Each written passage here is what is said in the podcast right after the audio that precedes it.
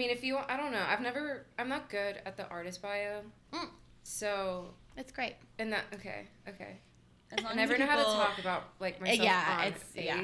It's very weird, especially. It's such a weird thing. I don't know to what to put in there. Also, Right. I don't think it matters. It doesn't really matter. I used to just put dumb stuff in mine, like when she was younger, she watched TV upside down. is like a thing that was in Yeah. my bio. yeah. And I, was- like those little fun facts. I think it gives you like personality and stuff. I'm stuff. like, hi, Melissa. That's it. like, why does it? You know? yeah, yeah, yeah. Okay. I get so weird about it. Yeah, I So understand. just do the thing. Yeah, Do like, the thing. I'm Alyssa. I'm 21 years old. I don't know how old you are. I'm 21. 21 years old. I like to go to the beach. I, I like rosé. I do. I do spoken word. Anyway, Yeah. date me. Bachelorette profile or something.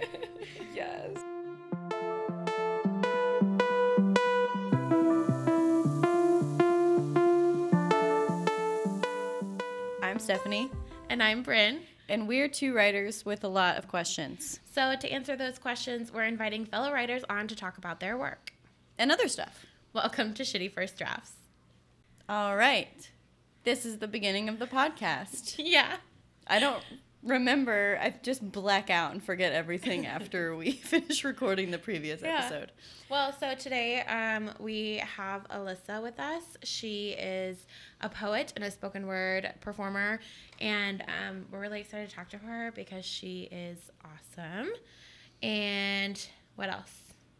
I don't know. We could read her bio and find out more about her. yeah, great. Let's do that. Great. Alyssa Molina is a Knoxville based poet in her undergrad at the University of Tennessee studying creative writing. Alyssa was born and raised in Miami, Little Havana, Florida, as her Cuban family says. Being first generation American, she is profoundly inspired by the tenacity of her family's immigration story, their will to survive, and her Hispanic culture. Alyssa is loud and proud with a laugh that is often heard before she is seen. If she isn't laughing, she's probably trying to make others laugh with wild and elaborate stories. She was a traveling poet with The Fifth Woman in 2017 and 2018, performed at Bonnaroo, hosted three poetry workshops with Marilyn Callett, Seed Lynn, and Knoxville poet and mentor Daje. Alyssa defines happiness as bare feet, a cigar, and salsa dancing. Welcome, Alyssa. Hey. I think that was a like- great bio. Okay, we'll just go shoot the shit. That's what you can do. yeah, exactly. Yeah, we're just gonna talk about some poetry. You know, a thing we all love. Um, so I think I mean the first thing I'm c- curious about just as another person who I started in spoken word and like slam poetry and all that kind of stuff. So I was curious about where, how, and when, and why. You know, give us all the details about how you Who, what, when, where, why? yeah, exactly. Um, of like how you got introduced to poetry, like what sparked the interest for you. Start at the very beginning, I always birth. love- I'm just kidding. yeah, from birth. I always love this question because it's super funny to me. Um, and it's it, it has it has its own thing. So poetry happened on accident for me. Mm-hmm. So I feel like when you're discovering that you're a writer, whatever that looks like or means, you feel like you have to stick to one genre because you find a book that you loved that you connected with and it's in one kind of genre and if you liked it and it inspired you to want to try your hand at writing then you stick at that you're mm. like i loved this fantasy novel Yeah. i'm going to write fantasy Yeah. forever Absolutely. Can attest. yeah. And I didn't tell anyone that I enjoyed writing. It just felt like some sort of dirty secret to be held Yeah. to keep in a closet for some I don't no one ever taught me that, but I guess it I love my my culture and where I come from, but art and writing was not ever something that I ever saw manifested. I mm-hmm. never grew up seeing a Cuban artist. Yeah. I always saw people that were in business, that were doctors, that were, you know, everything that you would expect that makes a lot of money. Yeah. Because you're coming from a country that you weren't getting a lot of money in. And if I ever had a conversation with anyone in my family about art, it's like the whole starving artist thing mm-hmm. yeah. and people that you you never see and that are always struggling that never quite make it but i started reading and really started to discover the fact that maybe i can do this too so I was 15 when I wrote my first poem. And it was at a moment of teenage angst. Sure. yeah. and um, I had never read poetry really. Maybe read like one or two that I found on my secret Tumblr. You know, that mm-hmm. felt like, oh my God, I am becoming a woman. Uh-huh. I got my first Tumblr. and I was being, I didn't get my Tumblr till college. Mm. you know, we all bloom at different stages. I was a late bloomer. yeah. Um, Well, I was also gonna say, when did Tumblr start? How old were you when you got your first Tumblr? I think college too. Um, maybe 2008. I think Tumblr nine? was right on the heels of Facebook. I think that's what Oh, really? kick-started all of this social media stuff and connecting people. Yeah. I didn't hear about Tumblr, or maybe Tumblr didn't become like popular enough for me to know about it. I in really college. can't remember hearing about Tumblr. It's something that just manifested You were like, in my suddenly life. I have yeah, one. yeah. Yeah, and I feel like that's all you need to know about Tumblr. Yeah, just yeah, yeah. End up on it. you just end up there. Yeah. Why am I here? Anyway, so you got your first Tumblr. Yes, I got my you first turned, You became a woman. You got Yeah, I your first became a woman and I found Tumblr. What a beautiful time And in a young I would- girl's life. Yeah. And I read a poem and it was angsty. I couldn't tell mm-hmm. you what the poem was, but under my covers in the middle of the night, I just started, you know, that, Yeah. you know, I was exaggerating that part, but I don't remember the A single teardrop fell yeah, on the right, right. And it, and it fell on the page and it's still there in that journal that I do actually still have. Oh, that's great. That's amazing. and I started writing about my parents' divorce, mm. of course, mm-hmm. as you know, your your first trauma in your life. That's what makes you start to think about things. And I wasn't on speaking terms with my father. He had left the state, and Yeah. you know, he wasn't around. And I was trying to understand it because, of course, my mom and my sisters were always telling me it's not your fault. It Right. this wasn't on you.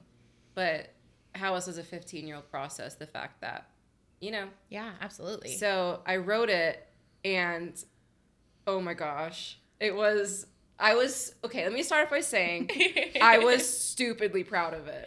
yeah. There was only one other person that I trusted to show it to. His name was Ryan Herrera. He was also the only other Hispanic friend that I had in mm-hmm. Charlotte, North Carolina. Mm. Ryan, if you ever listen to this, shout out. Um, Shout out to Ryan.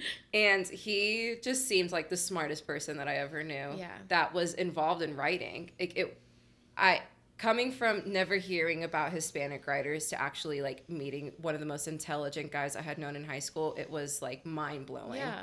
And I read him this poem, and I'll never forget the look on his face. He was like.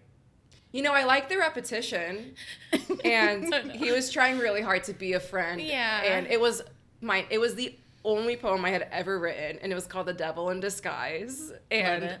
it, Yeah. was about my father, yeah. and it was it's it's all cringe. Yeah. Mm-hmm. But then, Been but there. outside of the cringe, outside of the fact that like, oh my god, I just wrote the world's worst poem, thinking that it, I was like, was holy shit, I'm amazing. token. Yeah. you know, Like, like, I'm a genius. I'm a prodigy. yeah, I'm a prodigy. Like, oh Someone call Ellen. right. she needs to know. Like I like I left my room after writing it. I looked at my mom and I was like, "How does it feel to know that you birthed a genius? You birthed like, yeah. I I have a very healthy ego."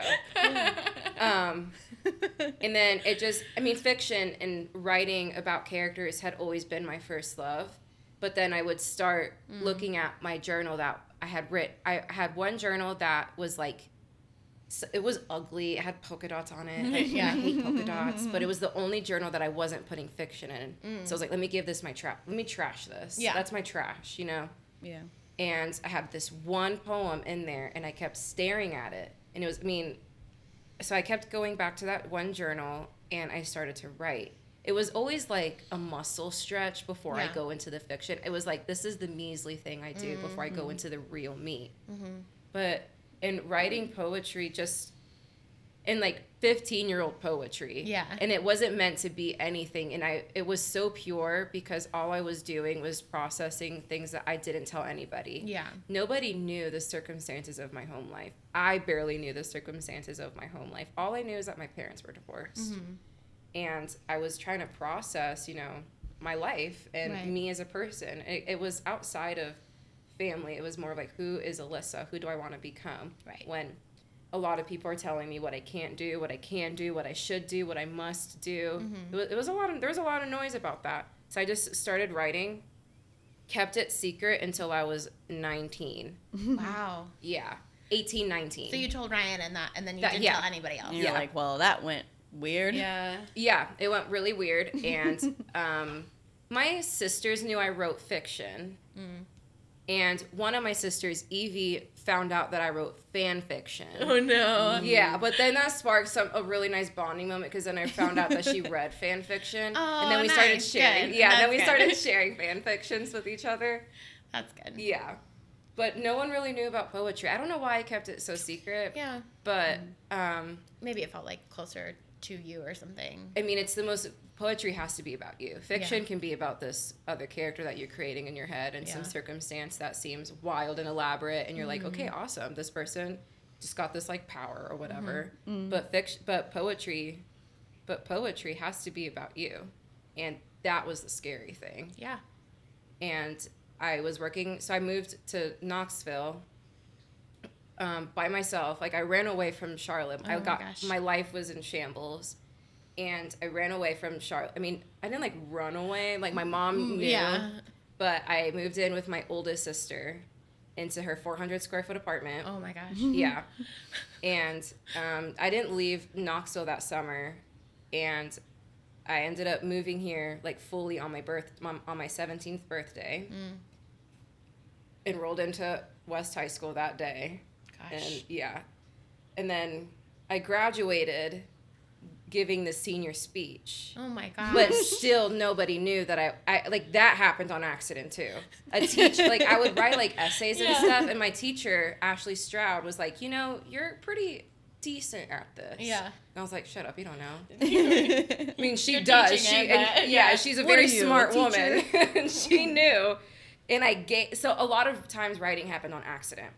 And then I got a job at a coffee shop, and this woman started to come in at like weird hours, like right when we were closing. And she would just sit and write in her journal. And she just had this like really magnetic energy. I don't know how we started to talk, but we did. yeah. And that was Daje. Mm. And she just started telling me that she's like, I'm a writer. And then I felt this need to be like, me, Me too. too. And she was really, to this day, I don't think anyone has really nurtured the poetry out of me that like she has. And because when you nurture poetry, you nurture yourself. Mm-hmm. And I didn't understand quite at that time that like I was worth nurturing, that you have to nurture yourself. You can't Yeah. just like let life happen to you. You have to happen to your life. And she was writing a, her poetry book. and then like yeah. a year passes by and she pub she did a self-publish she she self-published and I didn't want to go to her so her book publishing party. Like I was like, hell no, there's gonna be a lot of people there. Yeah. I feel weird because like that's never gonna be me. Like I'm very happy for her, love Daje, but like I can't go. Yeah. My sister forced me to go. And like all my fears said, it was very crowded and I panicked. So I sat in a corner and I was like, you know what, no one look at me. and this other magnetic woman approach she approaches me and I'm like, oh my god, oh my god, oh Yeah. my god and she just starts talking to me and she's phenomenal and I just start opening up to her and Mm-hmm. I don't open up. Like I'm like what? Like am I telling her things? I'm like what Alyssa? No. We don't tell people that. Yeah. we don't tell people that we like to enjoy art and writing and Yeah. blah. Gross. gross. And she's like you know I have to ask you do you write? And I said I didn't even answer her. I gave her like one nod. Not even like you don't not even I didn't move my head twice. I was just like a Yeah. one. Yes and that was Rhea Carmen, the Oh my gosh, creator yeah. of The Fifth Woman. So I came out to the wrong person.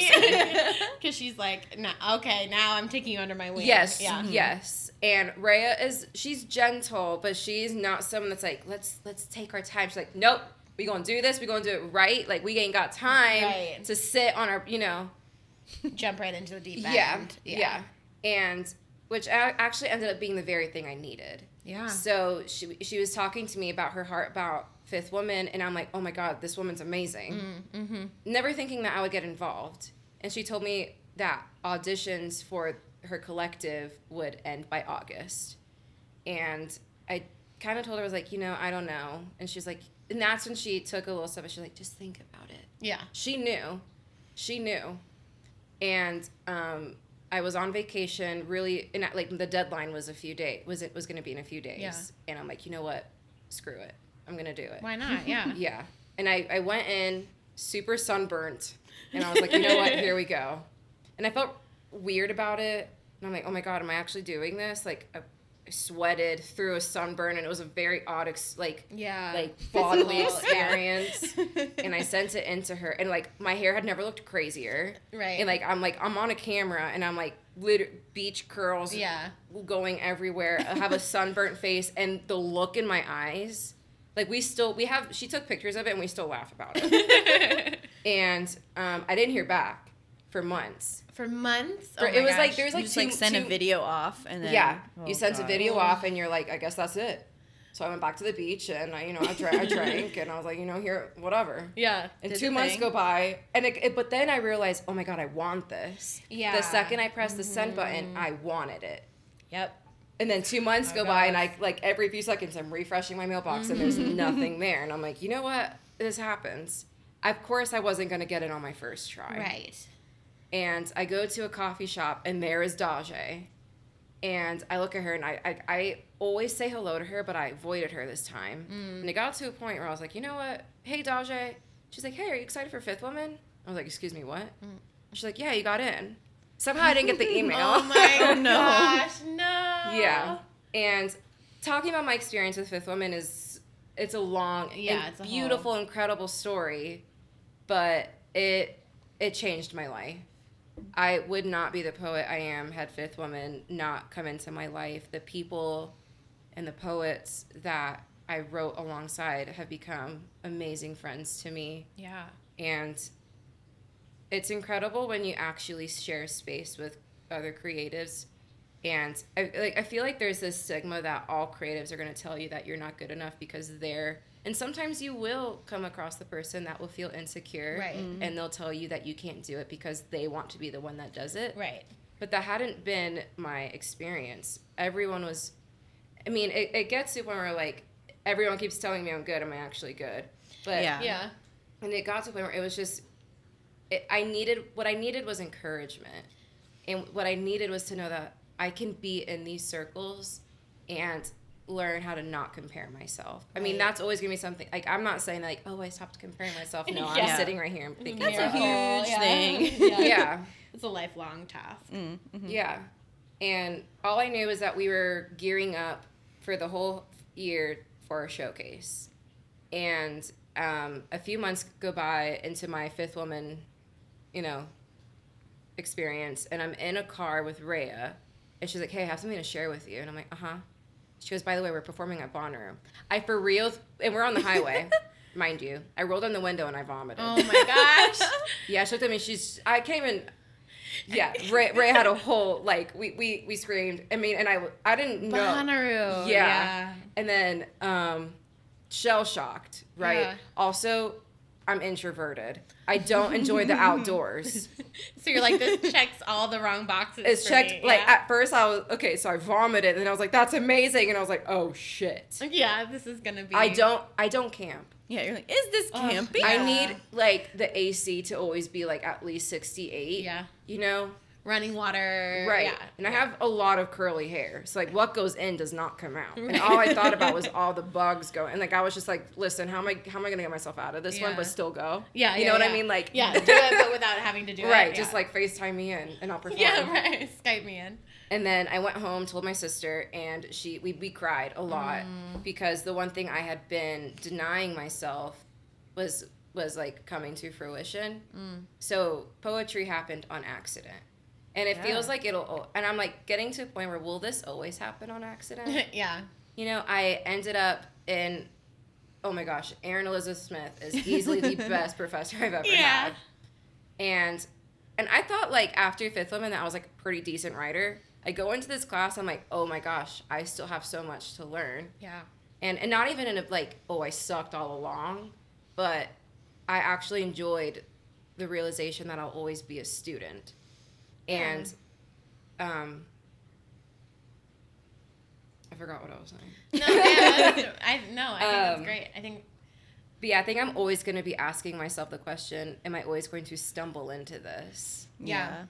I That could be understand that too. It feels like like especially coming from a place of um not having that nurtured, like you were talking about the idea of nurturing and not having that nurtured as you were growing up, like cre- even creativity in general, not just writing, but I think um, what I, I mean, really what I'm hearing you say is a lot that there were these women who like kind of give you permission to do the thing that you wanted Yes. to do. And so it's not as much like an accident as like being in the right place at the right time and then there were Oh, women who gave you permission and i think that that's really cool that it's like much more about like community Mm-hmm. and nurturing like you said but also just like being able to see that it's possible like that, that you meet a woman like Daje who's like doing the thing and then you meet a Mm-hmm. Woman like Rhea who's doing the thing and then they're like open and gracious enough to Yeah. then invite you into that space and I got. Um, I love how you say. Um, now that I look back on it, every step of the way that like some there was another step, there was another step. There was always a woman behind me telling me, "You can do this." you can do this yeah And there's always a woman in front of me pulling me with her. right And oh my gosh, that is so beautiful. Yeah, that's Well, amazing. Well, and it's so easy for writing to be isolating or Yeah. for you to allow it to keep you isolated and not share your work or mm-hmm. you know do it all by yourself but once you start to meet people and like you stop comparing and you start realizing that you're getting inspiration from them and you're cheering each other on like writing mm-hmm. becomes so much more more than just like putting words on the page but like sharing with other people and stuff like that. Right. yeah it becomes about the community i mean yeah i feel like spoken word lends itself to that really well to that community aspect because definitely. performance is like a huge part of the craft of spoken word and and reading is is part of you know pe- poetry writing that isn't Yeah, it should be. particularly spoken Yeah. word but i don't know there's there's a little bit of a difference there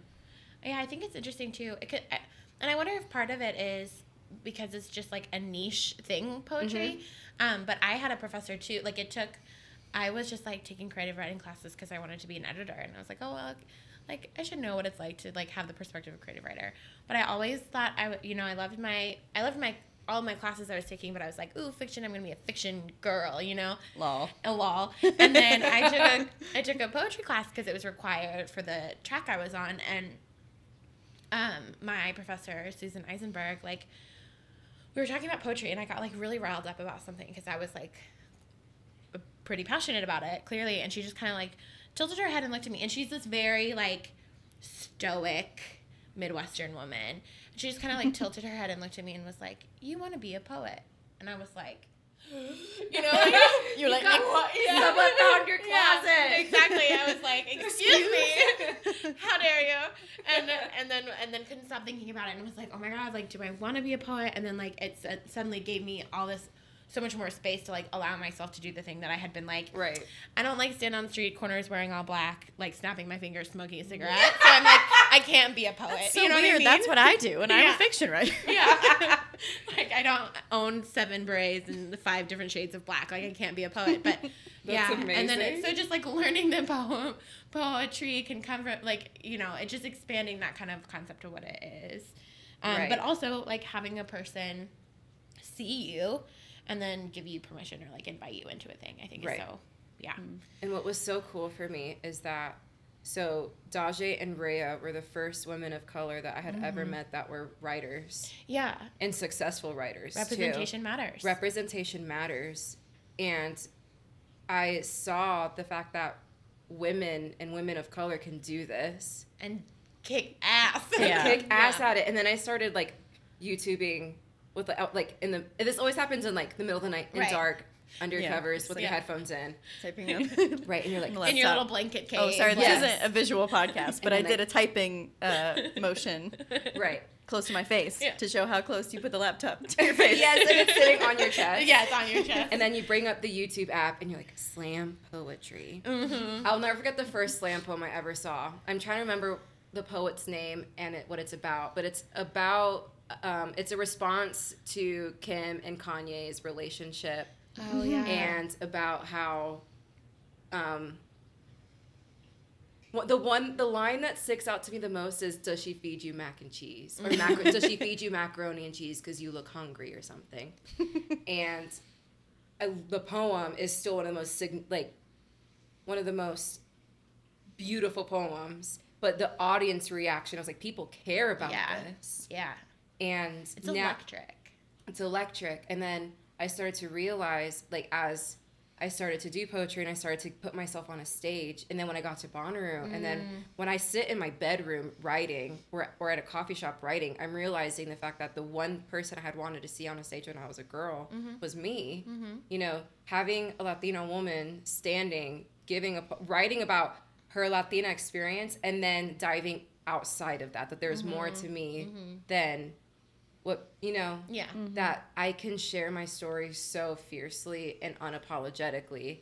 And I was seeing seeing women do it gave me permission and now I can give some other girl Yeah. permission to do that too. Oh my gosh. Like Yeah, that's so why it's so important for Yeah. women to know that you can and you must. Yeah. Absolutely. Love it. And it's so cool that you found like the medium of poetry too. Yeah. Um, we Well, got a little let's- sidetracked. Yeah. I don't know. Let's read a poem. yeah, I guess let's read a poem. So, um, give us so the first poem you brought in. Um, okay, wait. You brought in two poems. I did. The first poem you brought in is La Senoras, right? I feel No, like that's the second one. that's, the second, one? The first one is bitches with a heart it. emoticon. Oh, yeah, Less yeah, than yeah, three, yeah. baby. Yeah. Less than it. three. Less than three. I gotta mix up. so, um, let pro- so we I know so the devil in disguise was the first poem I ever wrote when I was mm, fifteen. Yeah. bitches came three months later. Oh, I love it. And you were I 15? So I was 15. fifteen. this is the best. And I was watching poetry. I was reading poetry on Tumblr in secret. No one mm-hmm. knew. And I was like, I have a story to tell now. I love it. it is all cringe. Like I'm looking at it, I'm like, oh Jesus, I'm gonna have to have to share it. There are capital letters. There are capital letters. words. Exclamation marks. Exclamation Yes. points. and the words that have capital letters, they're all spaced out.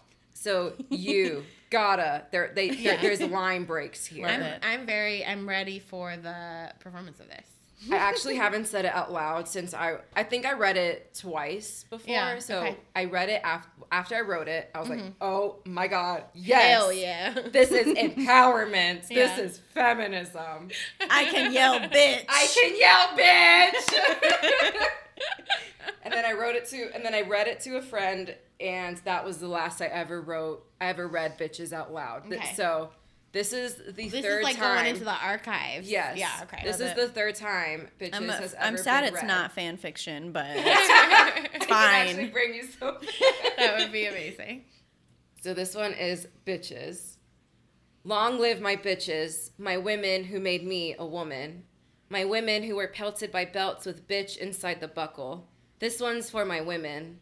My women who pierced my ears when I was one month old because these Latina bitches are glamorous. My women who taught me that you gotta clap your hands with every word you make, make yourself heard, tu sabe. Here's to my women who taught me how to walk, how to strut and stumble. It's okay to fall, mija. They taught me how to stomp on graves, graves of disappointment, graves of men who ain't shit, graves of dead dreams, and the empty graves of the ones that came true. This is for my women who taught me how to talk, how to lace brujeria in every word, make make knees hit ground when they've done me wrong. They put enchantment on my tongue. They put praise in my voice, grace in every whisper, forgiveness in all my shouts. Thank you to my women who came before me, the women who are my way, my women who made me a map written in the language of bitches because bitches get shit done. But you ain't no bitch, my women tell me. If someone tries to carve bitch into you, show them how hard a bitch can bite. This is for my women who swallowed bitch, made it gold teeth, spit it on the ground, made roses grow with golden thorns, tempered it in fire, hammered bitch into their gold hoops. Bitch is in cursive around their necks, bitch. Long live my bitches, the women who made me a woman. Snap. I love the repetition. I love it. oh, I love a full circle. moment. Love a full Yes. circle. No, So I mean 15 of I was reading that and I was like, I was yeah, I was like, hell yes. 15 year old Alyssa is probably not breathing. No, like seeing the fact that it's outside of the fact that I'm very humbled to be recording this podcast when I have no idea what the fuck I'm doing because this all Neither do happened we, on so, accident. yeah. But the fact that bitches was said out loud. I think Hmm. a little part of you has been allowed to soar into the yes, feel like I may um, come back to bitches because there are a few lines in here good that I'm not that I'm I not mean, mad about. Seriously, I was reading it and I I mean like it was one of those things that it was like um I don't know, like it's clear that like some floodgates have were opened. You know what I mean? Like you were just so like I have things to say, let me say them all, Yeah. you know, and I I appreciated that like freedom of it. It felt very just like I'm going to just unleash all of this and just say Right. all these things. But yeah, I think that there's I think you should definitely relook at it, and I love that you hadn't looked at it since. Then, Yeah. like now write a new poem called "Bitches." Bitches too. bitches too. The number two. yeah. Yeah. I mean, it has to be, or it could. No, I think knowing maybe- like 15 year old Alyssa, it would be like T O O because like you have to stay hood. Yeah. you Yeah. know? So I don't, I mean, I look at this and I think I had to be there. Yeah. I don't, I mean, yeah, I look at this shitty first draft and I think, oh my God, cringe. Right. Because, I mean, this has very immature language in it. Not the fact that, like, oh, saying bitch and shit is immature. No, right. It's like, it's public language. Mhm. It's how I was taught poetry was supposed to look like instead of using words that actually meant something personal to me, Mhm. like how to actually tell that story, Mm-hmm. which is what Las Señoras is. It's how I actually wanted to tell that story Right. Yeah. and I like both of them, and they're they're they're different. But Las Señoras was actually capturing my voice, my experience. I have I have such an interesting relationship with the women in my family Yeah. because they are tenacious, can't stop, won't stop women who are also savage. Like savage has some empowerment behind Yeah. it, but savage is also like let's not forget that savage is also sometimes a negative yeah. word. Right. And um, here, don't get me wrong, I love them. No one lifts me like them. Yeah. But they can be savage women, and they'll they'll tell you like, "Hey, by the way, you gained weight." Or hey, by the way, that bikini doesn't look good on you. Yeah. Hey, by the way, you need to wax your mustache, which is like fair. Like I would Yeah. want to know that, but and then and then that sparks a whole relationship with body hair that you have to grow Mm-hmm. up understanding and trying to heal. And um, I always I always write about the women in my family and how the women are shaped by our culture. Bitches gave me a little bit more credit. Yeah, Um, well, and it, it makes sense too. I I mean, we can talk about Las Señoras as well, but like, so with, I mean, it kind of ties back to what you're talking about before. Like, you write what's personal to you, what you Yeah. know, and what you were experiencing. So, 15 year old Alyssa, ta- like. I mean, clearly you're like working through some things about like femininity and culture, Right. and so tell I- us a little bit about like what that what sort of headspace you were in when you were writing that poem. So I was very far away from my family. I had grown up in Miami, Florida, and had been moved with my family moved to Charlotte, North Carolina. Mm. And it was the first. So I grew up ignorant as fuck. I truly thought that the entire world was Cuban. That everyone spoke Spanish. Really? Everyone ate tostones. Everyone had a cafe Yeah. cubano at like two in the like not two in the morning. Right. Everyone had a everyone had a cafe cubano the second they woke up. yeah. And come to find out that's not true. Right. Mm. Shock. Like you go through the drive-through in like McDonald's and it's taken in Spanish. All I went to a public school and all of my classes were taught in Spanish. My Really? like my English class was taught in Spanish. Hello. yeah. Right. Try learning math in Spanish. I don't. I do not even, even know a learn it in bit. English. Here's the thing, there are- learn it in English. Spanish speaking countries that do learn math. Right, in right, right, yeah. Right. But, you know, and if you didn't know Spanish in my um, in my elementary school, you had to take Spanish classes. And like, but here's the thing, all all of us like ki- like You did. Spanish speaking kids would make fun of the kids that couldn't. Yeah. They're like, "Oh my god, did you see that gringa that can't speak Spanish?" like there was some bullying Yeah. happening because someone couldn't speak and that it was the native tongue. Yeah. So we moved to Charlotte, and I'm like, oh my God, there's not a lot of us. Yeah. And it's like a complete 180. right, Yeah. like I'm looking around at, and I moved when I was in fifth grade. Okay. So I'm, we go to Charlotte, and I'm looking at this uh, the streets, and I'm like, where are the Pollo Tropicals? That's like that's a um like a Hispanic cuisine drive-through. Yeah. It's like our it's it's the Cuban version or I don't know if it's Cuban. It's the Hispanic version of Chick-fil-A. Gotcha. And I'm looking and I'm like where are the like the cafeterias where you can get your where are the tiendas? Yeah. You know, I'm like where are we? Yeah. Where's everything that I've grown up knowing? Right. Yeah. And they're like cultural things like when you even if you like you're you meet your teacher, you kiss on both cheeks. Like we're Mm-hmm. a very affectionate culture yeah. and we don't like address people by like ma'am and sir. I had always wanted to call people by like their first name.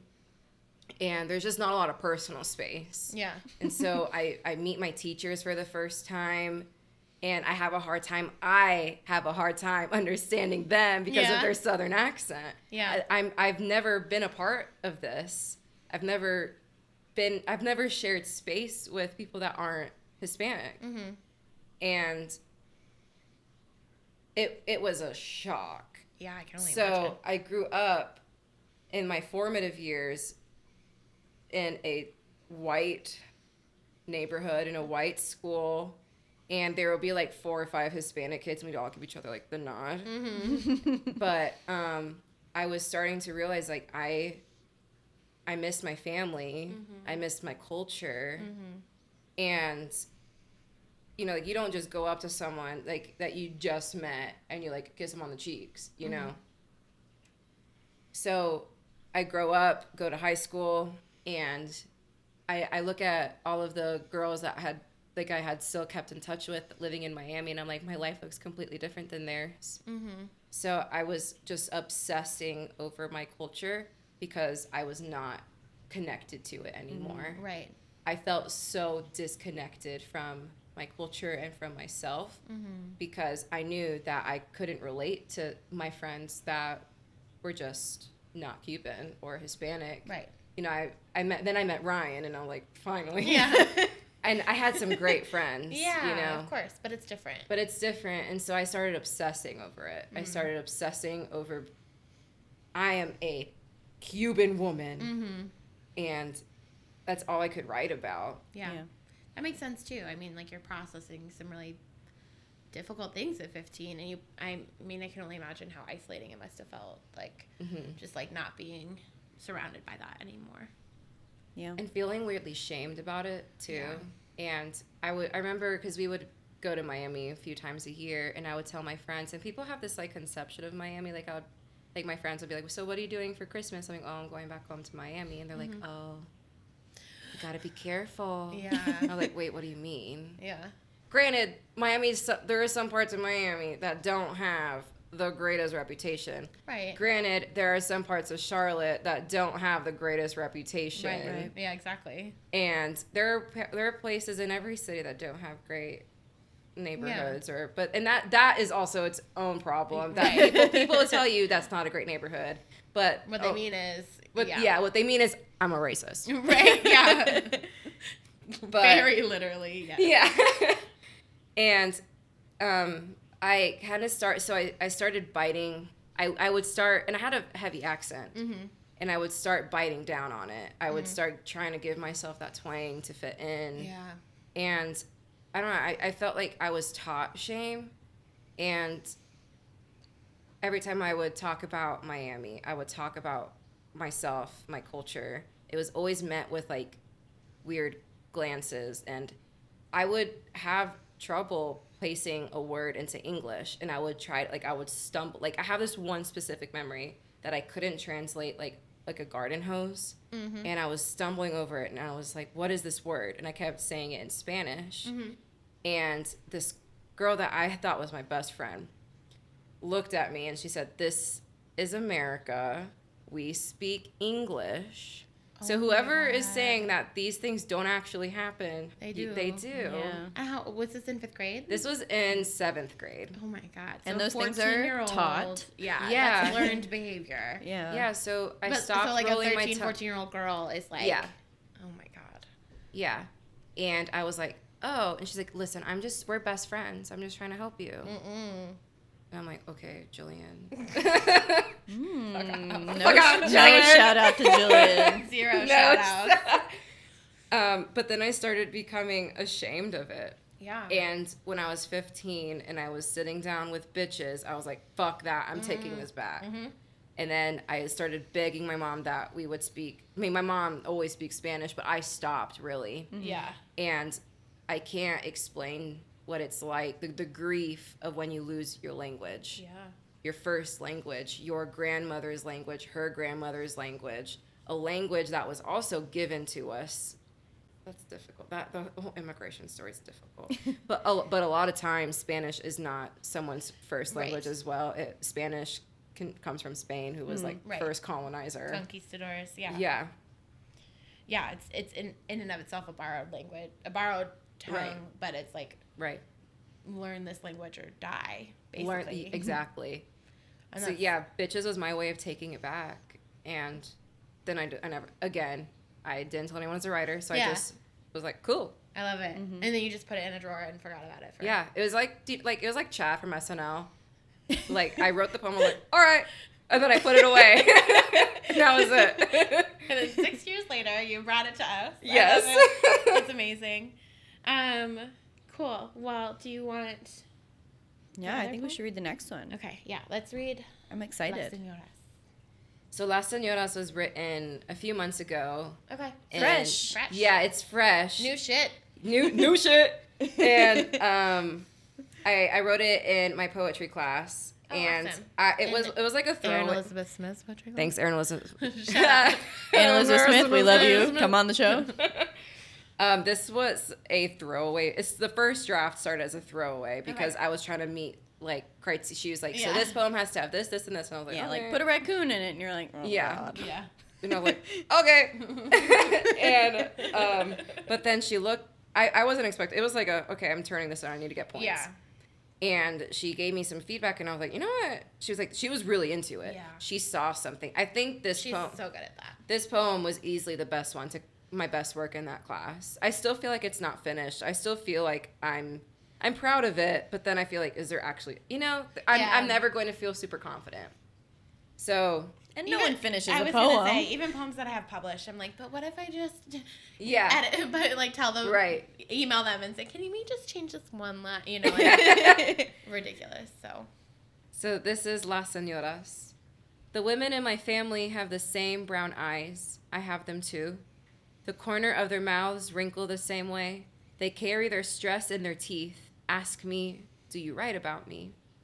The women in my family are oversteeped tea, the screw in their husband's eyes, the bitterness of something left too long.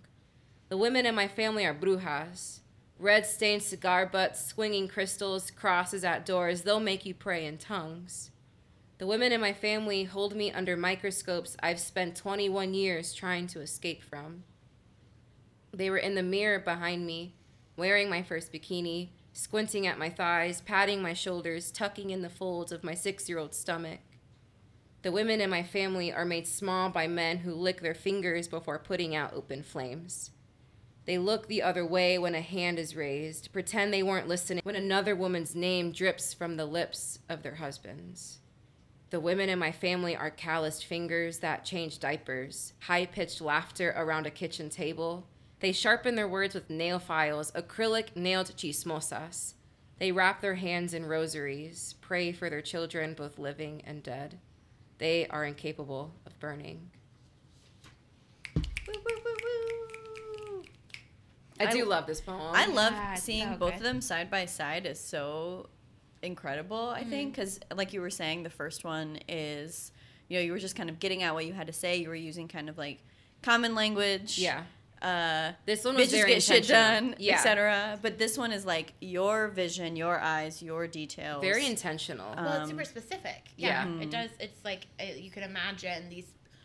It's like not, rather than like a group of women who are bitches, it's like the, this is specific women Yeah. who have this, this, and that character. You know, like Yeah. it's very specific. I think Listen, I'm all for using bitch in the most empowering Yeah, way. Like, 100%. yeah, bitch, yes. but there was something, there was something important for me that I only refer to them as just women. Yeah. Just women who make mistakes, who give everything they have to raise a household, Mm-hmm. who have careers. The women in my family are working women. Right. and and then I get emotional because no matter however I thought of them, they loved me. It took a it takes a village. Yeah.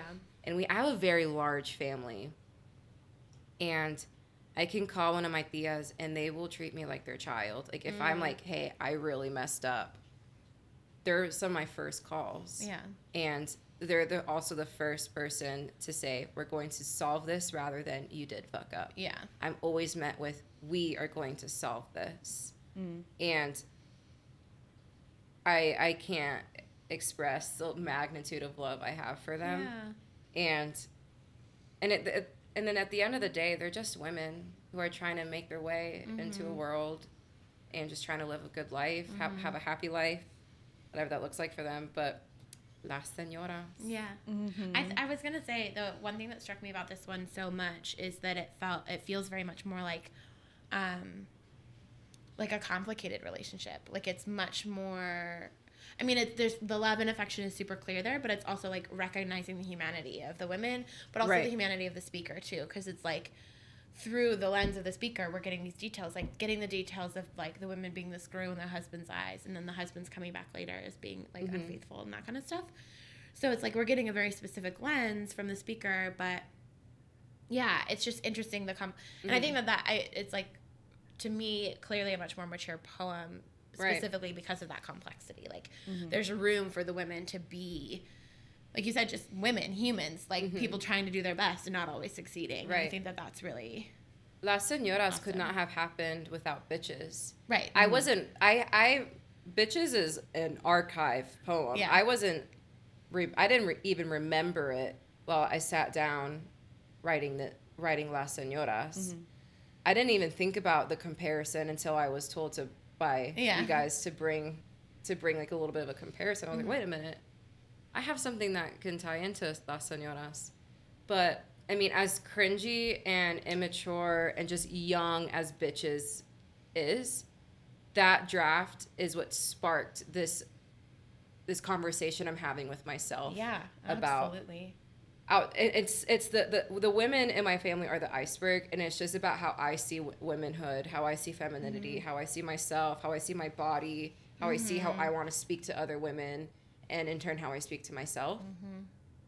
But it, it starts with a conversation, Yeah. and the conversation starts with yourself, and the honesty is always the hardest part because you're. This is just my side, and Right. My side is right to me and and I'm not I don't harbor any like Yeah, resentment. yeah. I'm just saying like this is something that I had to say. This is my truth. Mm-hmm. And Yeah, no, I think that's I think that's really smart. I love that you said it's like part of an ongoing conversation that you are having with yourself Yeah. and with and with like notions of family and notions of what it means to be a woman. And I mean, like you said, I and I, I just feel like like I get man, I so get it because I feel Yeah. like all my I somebody recently asked me what I write about, and it just feels like all of all the things I was coming back to. It's like oh, it's just I just write about things that I haven't figured out yet, like yes, problems in my that. life in my life or like situations or just like or like I write about my parents all the time because fuck if I, fuck if I know very you know same. like yeah. Yeah. and it's just about like figuring these things out and and so naturally the hangups you know would be like womanhood which is like such a complex thing and multifaceted Right. thing and like culture and identity Oh, and all these that. huge pictures and um yeah I just think I just feel very kindred spirits with you right, right now. No, and I- I love how you, you say- family. yes, no, and I love how you say that because I was starting to discover and and also living completely different lives that my female cousins were living. Mm. And there's always a comparison that my womanhood, my femininity did not look like my cousins mhm. who are very beautiful women Yes. who and the women the, like the my my female cousins very much look the picture of beauty Yeah. and I feel like there was there's something in me that was always told that, but I don't. Mm. And I internalized the shit out of Yeah. Yeah. Um if what like my cousins weren't being called fat, my sisters and I were. Yeah. And so I was always seeing the fact like so one of my one an early memory of mine. So the, the first time I ever wore a bikini, I was like, this is a moment I am I am feeling beautiful. I'm like Yeah. sick Yeah. you know, and I'm like, really coming into the fact that like I'm I'm starting to have thoughts about beauty, Right. right? So I'm And, well, and you, and but you're also mimicking behavior. Like you're Right. seeing the other women in your family do this thing. But the first, so I'm six, and I was at our family's um, beach house, and I something had happened to my bathing suit, and my tia had one, and it was a two piece. It was Mm-hmm. an old two piece of my cousin's, and she gave it to me, and I put it on. I was like, "This is the first time I'm wearing a bikini, and I feel awesome. Yeah. like I'm growing up. yeah. I'm six. I'm not six anymore. Yeah. you know. Yeah. I am. I am six. Yeah, yeah, you yeah, know? yeah. Like You're having like this Experience. I'm experience. like, yeah, I feel seven. Yeah. and I feel Feel six and a- seven. Six and a half. Yeah, bitch. she's six and a half, bitch. I, I love that. And and two seconds later, my tia comes in and she is saying, "Oh, we need to lose some weight." to a six year old. Yeah, and I don't think she meant anything malicious by it, No. but that just goes to show that that like I was six. How deep it runs. Yeah. I mm-hmm. was six and really feeling I was feeling it. Yeah. Like I'm like, I am wearing my first bikini and I am confident. Killing and then it. two seconds later, I'm not anymore. Yeah. And now when I go to Target, I think it's bikini season. I'm like, how do I kill that? How do I murder that? Yeah. You know, I don't want that to exist in me anymore. Mm-hmm. And I recognize that that is a learned behavior that I learned from a woman that I love. Mm-hmm. That ha- that she is a champion of mine. Like she comes to my defense Mm-hmm. but she watches the food I eat, Right. you know?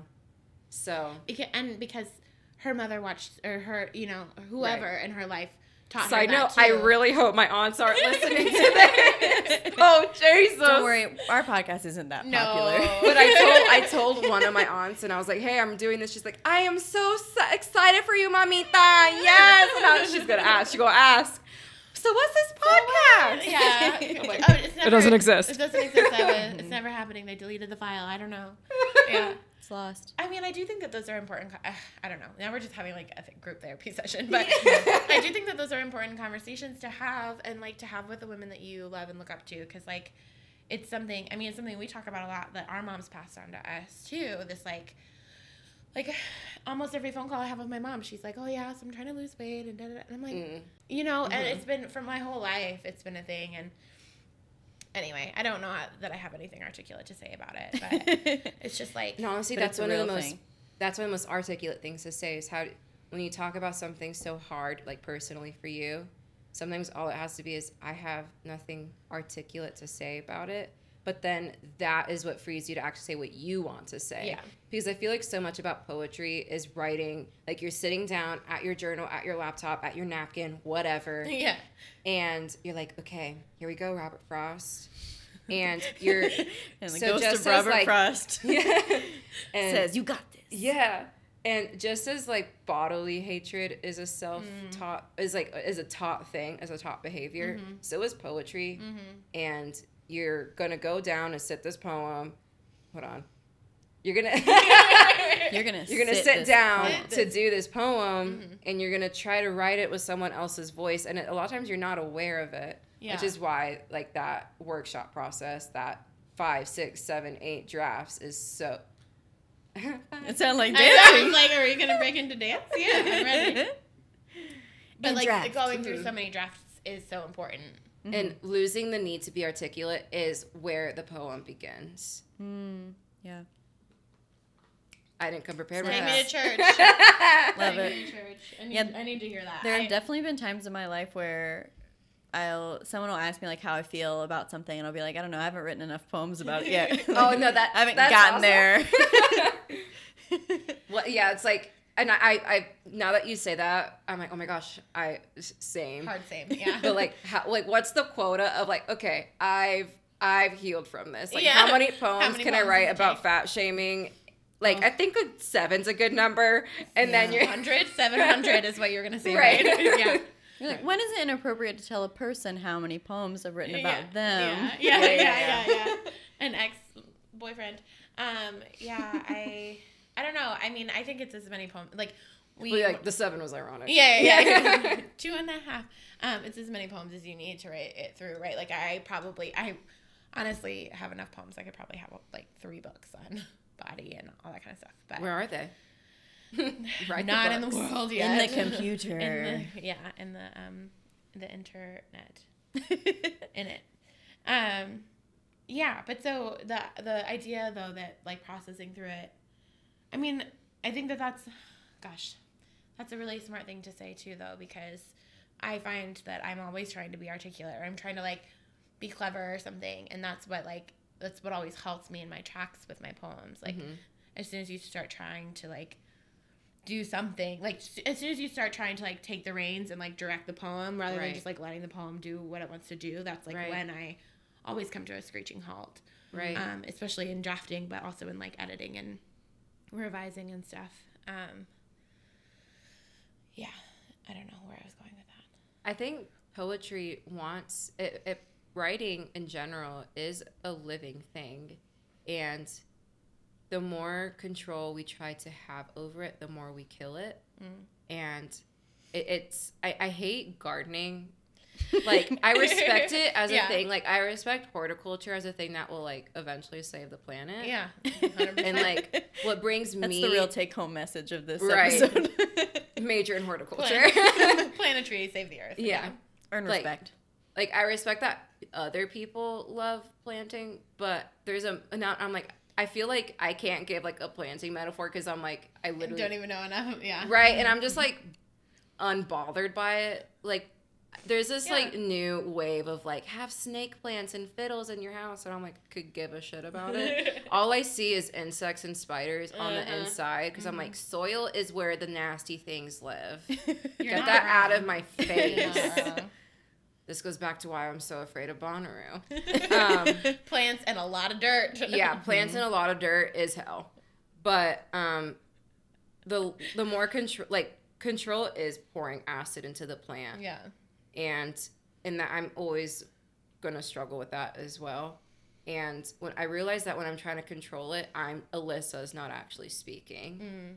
and that is what writing is. Writing outside of practicing and outside of really trying to like hone in a character or talk about this one subject in a poem that you want to talk about it's really exercising your voice and that's what makes writing hard because a lot of times i'll talk to writers and they'll be like i don't know what's so hard about this. Mm. It's because and i and, and i could be wrong and this is just what i've discovered but it's because we are so unattuned to our own voice because we've been taught to mm. change it we've been taught to Yeah. auto tune it we've been taught to bite down on our rolled r's. Mm. And un like find it's there's like there's like a map i guess Yeah. It's almost on like an inside. excavation process. yeah you have to mm-hmm. go look for it and writing about that process looking finding your oh that's fun but that sounded sarcastic it wasn't like, genu- like genuinely like find the map in your life that has the x where Yeah. your voice is and write about it along the way and then just it's like and it, it's like bitches and las señoras las señoras is writing after i found the x bitches is like pre finding Mm-hmm. knowing that there has to be a map you know what i mm-hmm, mean mm-hmm, that's a mm-hmm. very elaborate metaphor Yeah. I love no, it. But- tracking. Absolutely tracking. That's so great. and I respect both of these pieces. Like bitches is still me, but Las Señoras is my voice. Yeah. It's when I took ownership of myself.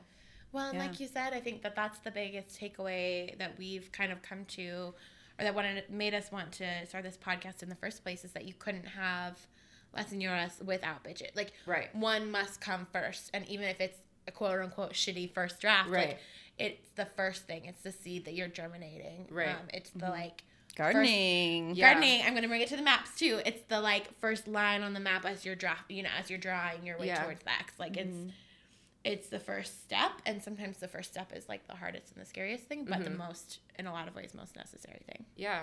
Your shitty first draft is a terrible you had to be there joke. You know what I mean? Yeah. Like, oh, like like to explain like the context of how I wrote bitches, it's like, oh, you had to be there. Mm. But then I talk to myself, I'm like, Alyssa, you had to be there to write Las Señoras. And and I had and then ten years from now I'll say, you had to be I'll look back at Las Señoras and think mm-hmm. you had to be there to get to this piece. Mm-hmm. There is Yeah. always going to be a you had to be there. Mm-hmm. And that's what's so exciting about poetry is because there will always be a follow-up piece. So that means that my story is not ever going to be over. Right. So whatever hope that gives you as a writer, hope you cling Take to it that. and run It's kind of it. exciting. Yeah. Yeah. Absolutely. Very exciting. I was thinking I was thinking you were going for like a comedy joke where it's like the you know, the first the shitty first draft is like the you had to be there thing and then the final draft is like Hannah Gadsby's uh, the, the beautiful masterpiece of Yes, like yes. I keep trying to think of like trying to make up a joke about FOMO if like you had to be there, but Oh, I yeah. can't. I Can't didn't get get, there. there. Didn't get there before the end. But Tune in next time for Tune in Stephanie's next time. developed joke about FOMO. yeah, don't hold your breath. Um, uh, so what are you up to nowadays? no pressure.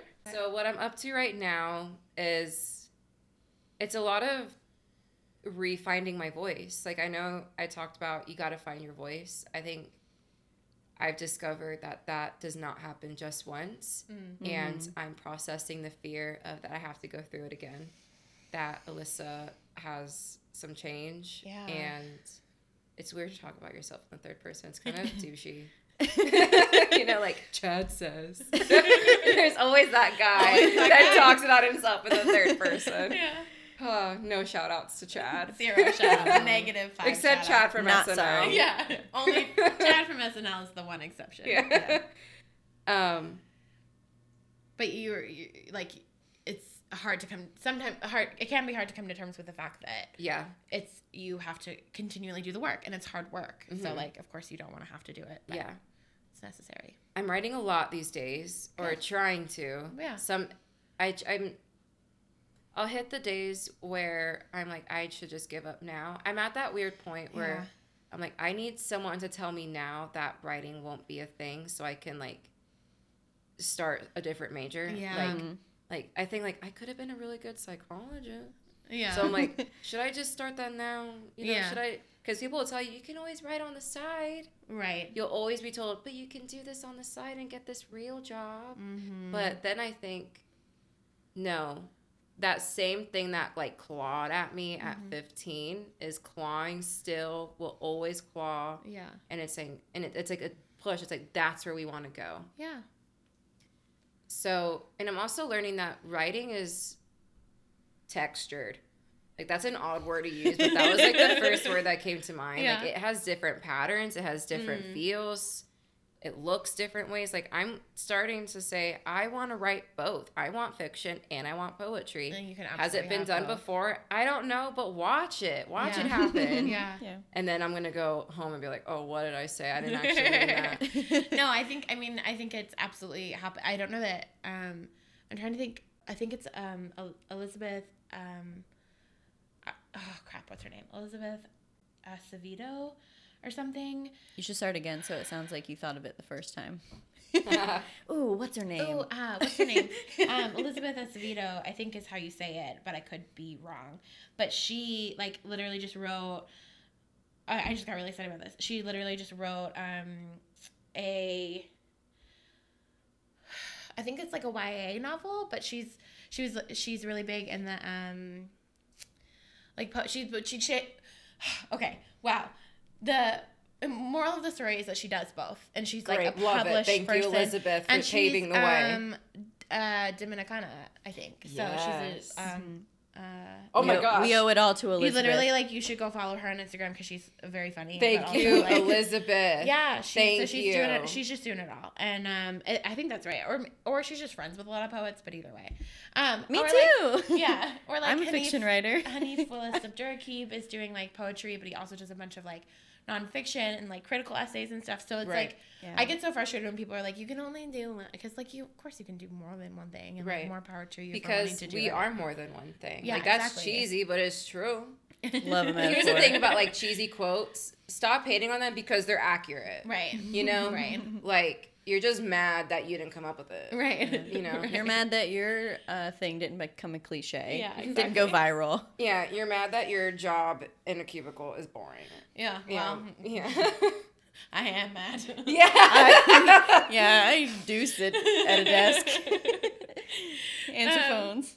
So where uh on that note, um no, where so where can we find you or where can people find you? Do you want to promo that information or do you want to be Um, Anonymous Alyssa. no, I never want to be anonymous. I'm I for someone that is so secretive, I'm also very like, no, I want my name on that. Yeah. You know? Hell yeah. I'm I'm a weird Maybe don't give out your secret Tumblr, but maybe like give us my a Twitter. like, secret Tumblr is all They're not like- ready. Right. no one's ready. I'm, I mean, I'm not ashamed to say that I'm still on Tumblr, Oh, no. strictly to see all like the Sansa Stark stuff on Game of Thrones yes. because that is my girl. yeah. Like, Queen. I lit, I, I bend the knee to Sansa Stark only. like, she's my one. She is my one true queen. I don't know this this dragon lady.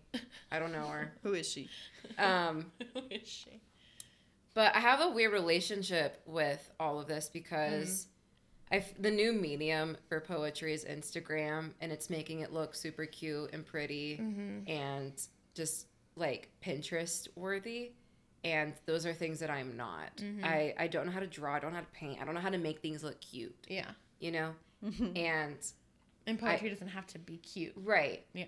I don't know how to, I, I tried like a few like I tried to like I'm like I'm gonna do like a cute little like curated Instagram thing and I was like I'm gonna do rose and it's all gonna look the same.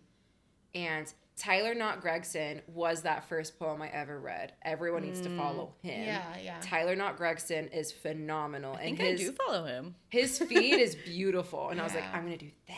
Like very aesthetic. Yeah. And but he is wholesome. He's not in it for the the accolade for the whatever. He he oh my god, he is A1. Yeah. But I mean, you can follow me at Alyssa Molina, Great. but or it's like underscore Alyssa Molina. Okay. But I'm not very I'm tr- it's like how it's you know it's like I'm not active on it because I feel like I'm still like I don't get to do that yet. Right. I'm not I don't have a lot of followers. Like I'm I'm very like I don't love I'm only on social media for memes. Mm. Like if it weren't for my daily meme intake, it's like my vitamin. Yeah. Like I don't even take vitamins. Memes are my vitamin. Yeah, I love it. you know if it weren't for the memes and if i if i don't trust the people in my life to send me the memes that i want No, yeah, they'll send me the memes that they like and they'll send me like one and i'm Yeah. like no i need 10 every five minutes Yeah. You have a but i quota. try i tried my hand at the posting on instagram something didn't feel right about Mm. it maybe i'll come back to it one day Yeah. So if you want to learn more about Alyssa, you should Google Alyssa Molina.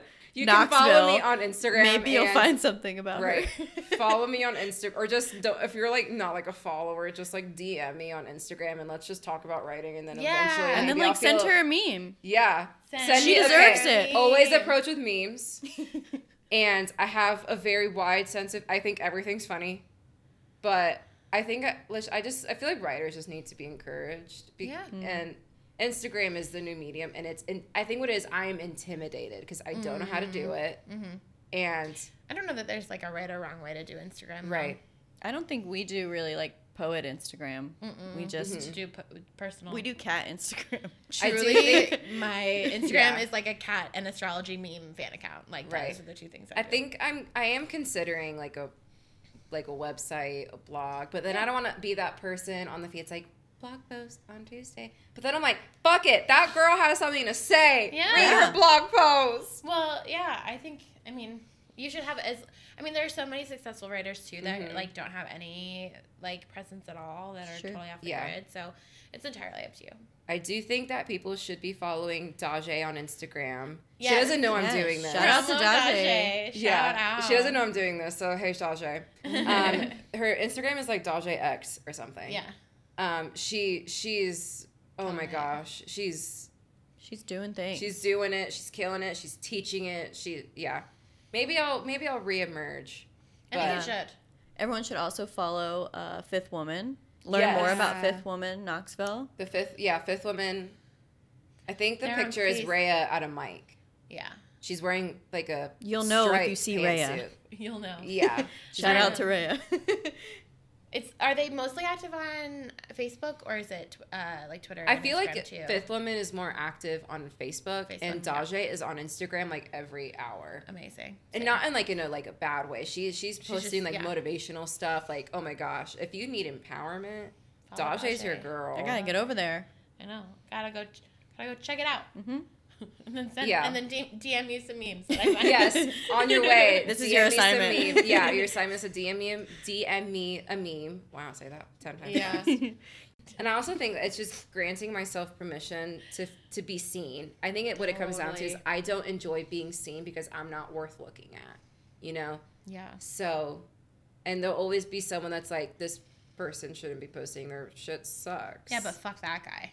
Fuck that You know it's a guy. because you Fuck know that it's a guy. guy. You know it's a guy. Yeah. But seriously, fuck that guy. Like you absolutely like you said, it's like you you are the person that you needed as a little girl. So Mhm. like you the more I mean, again, like I, I think about it too, like it's so helpful for me, like as a plus size woman to see people like Tess Holliday or Yes. like Katie Sturino, like Yes. um, you know, these women who look like me that or Ashley Graham, even even though she's like what a size twelve or something. yeah, But, like, 'cause Ashley, I mean, like, Ashley Graham's amazing. size, She's okay. doing it, but like, does she count? Does she count? Yeah.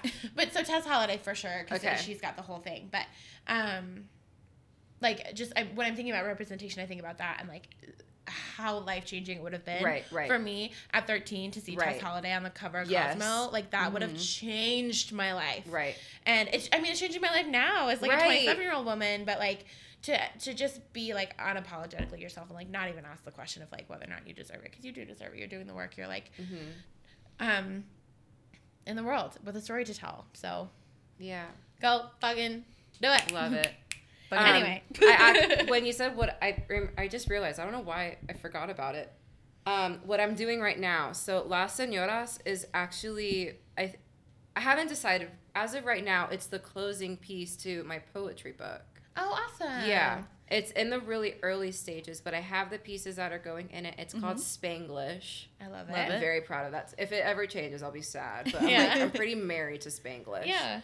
Um, and it follows this theme of being um, a Cuban person, not in Miami, Mhm. and it remembering things, Mm-hmm. feeling things, and then also diving past it. Mhm. And who am I under that? So, eventually, potentially, hopefully, you'll see Spanglish somewhere. Yeah. Yeah. So if you want news on Spanglish, follow me on Instagram. Yeah, there it is. Yeah. Don't Google Spanglish because Yeah. you will only get an Adam A Sandler terrible movie. Yeah. Adam Sandler movie. Yeah. God. Even Okay. though I, I mean, Fifty First Dates is my all-time favorite movie. Okay, Wow. fair, fair. Well, Like it ranks let's above let's switch over to our movie podcast Lots of thoughts and feelings. because. I've seen that movie a lot of times. um, and if you like what we're doing and don't already follow us, um, go check us out on Twitter and Instagram. Those are both SFD podcast. Um, and then if you feel like kind of going old school and shooting us an email, we love love letters. we love attention. We love attention. Give us We an love email comments at and SF concerns. sfdpodcast at gmail.com. Um, so that's where you can find us. And that's all. That's all. This has been Shitty First Drafts. Bye. Good night.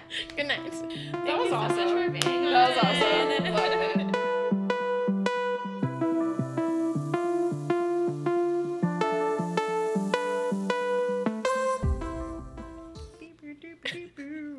Loved it. That's what our music That's sounds music, like. yeah. Um, I really want to just like record that and loop it and have it be for just one Just episode. me going, Boop, boop, boop, boop, boop.